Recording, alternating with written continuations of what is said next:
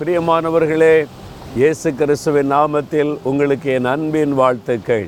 அழகான ஒரு இடம் இல்லை என்னங்க இது? கடல் இருக்குது இங்கே பக்கத்தில் சிலுவெல்லாம் தெரியுதுன்னு பார்க்குறீங்களா இது தூத்துக்குடி மாவட்டத்தில் உள்ள மணப்பாடு என்கிற ஒரு அழகான ஒரு இடம்.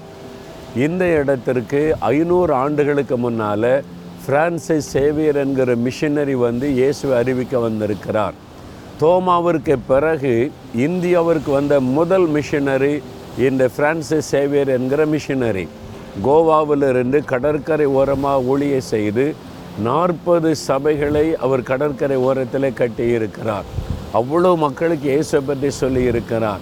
இயேசு கிறிஸ்து என்கிற ரட்சகர மக்கள் அறியும் போது தான் உண்மையான சமாதான ஆசிர்வாதத்தை பெற்றுக்கொள்ள முடியும். அந்த அன்பை அறிவிப்பதற்கு அவ்வளோ தூரம் வந்திருக்கிறார். அவர் இந்த மணப்பாடு என்கிற இடத்துல இந்த கடற்கரை ஓரத்தில் பின்னால் பார்க்குறீங்கள அது கடலை ஒட்டி இருக்கிற ஒரு குகை. இங்கே அவர் தங்கி இருந்திருக்கிறார்.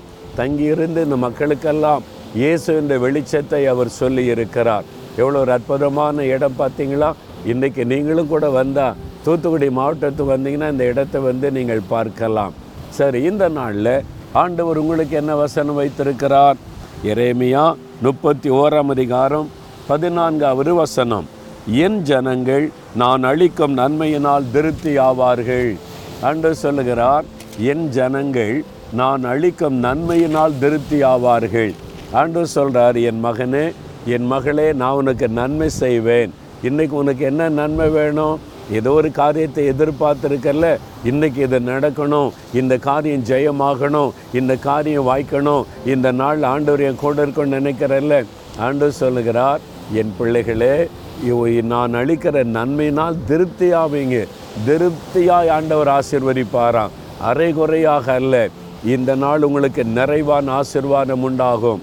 அதுக்காகத்தான் அவர் சிலுவையில் மறித்தார் அவர் சிலுவையில் ரத்தம் சிந்தனது பாடுபட்டது எல்லாமே நம்முடைய ஆசிர்வாதத்திற்காக உங்களுடைய ஆசிர்வாதத்திற்காக. என் பிள்ளைகளே என் ஜனங்களே நான் உங்களை திருப்தி ஆசிர்வதிப்பேன்னு சொல்கிறார் அவருடைய ஜனோன்னு சொல்கிற மாதிரி நம்ம இருக்கிறோமா? அவர் என் கூட இருக்கிறார் நான் அவருடைய பிள்ளை தான். நான் இயேசுவுக்கென்று என் வாழ்க்கையை ஒப்பு கொடுத்துட்டேன்னு நீங்கள் சொல்ல முடியுமா?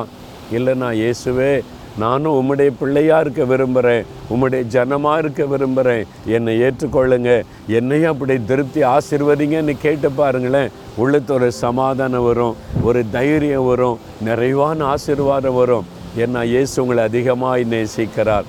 இந்த உலகத்தில் யாருமே உங்களை நேசிக்காட்டக்கூட இயேசு உங்களை நேசிக்கிறார். என் பிள்ளைகள் நான் உங்களை நிறைவாக ஆசிர்வதிக்கணும்னு ஆண்டவர் சொல்லுகிறார். நீங்கள் சொல்லுங்கள் நான் உங்கள் பிள்ளை தான் ஆண்டவர். என்னையும் ஆசிர்வதிங்கன்னு சொல்லுங்கள் அவர் கட்டாயம் ஆசிர்வதிப்பார். தகப்பனே அருமையான இந்த மகன் மகளுக்காக செபிக்கிறேன். இவங்க உங்கள் பிள்ளைங்கப்பா. உங்களால் சிருஷ்டிக்கப்பட்டவங்க. இவங்களுக்காக செலுவில் நீங்கள் ரத்த சிந்தை மறித்தீங்க. ஆசிர்வதிங்க. இன்றைக்கி ஏதோ ஒரு காரியத்துக்கு ஜெபிக்கிறாங்க நிறைவாக ஆசிர்வதிப்பேன்னு சொன்னீங்களே அப்படி நிறைவாக உம்முடைய பிள்ளைகளை ஆசிர்வதித்து இன்னைக்கு மகிழ பண்ணுங்க. இன்றைக்கு அவங்க திருப்தியா சந்தோஷமாய் இயேசு என்னை ஆசிர்வதித்தார் என்ற மகிழனும் அப்படி ஆசிர்வதிங்க. இயேசு கிறிஸ்துவின் நாமத்தில் ஆமேன் ஆமேன்.